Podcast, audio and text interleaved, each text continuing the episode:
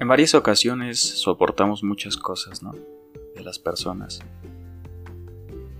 Pero el interés, considero, tiene que ser recíproco, ¿no?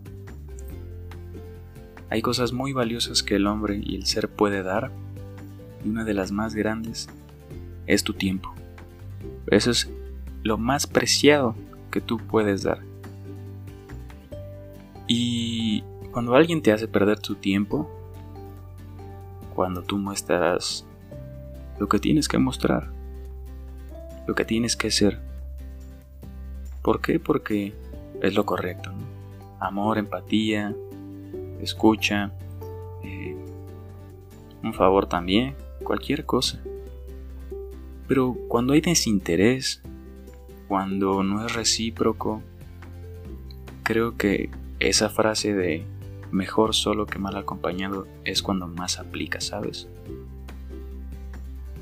Considero que la amistad y las relaciones tienen que ser una sinergia para apoyar, para crecer, para ayudar, para enseñar, pero más que nada para aprender, ¿no?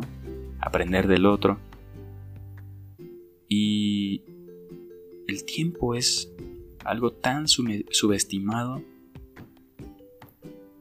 algo tan tan interesante y profundo y tan incomprendido que muchas veces lo tomamos a juego, ¿no?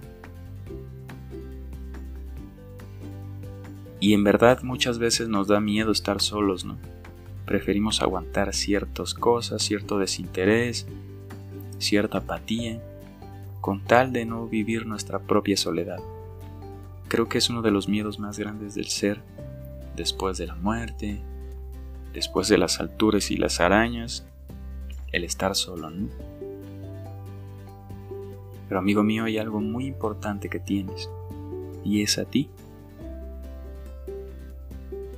Aprovecha cada instante, toma café, apapáchate, consiéntete, pasa momentos contigo, conócete.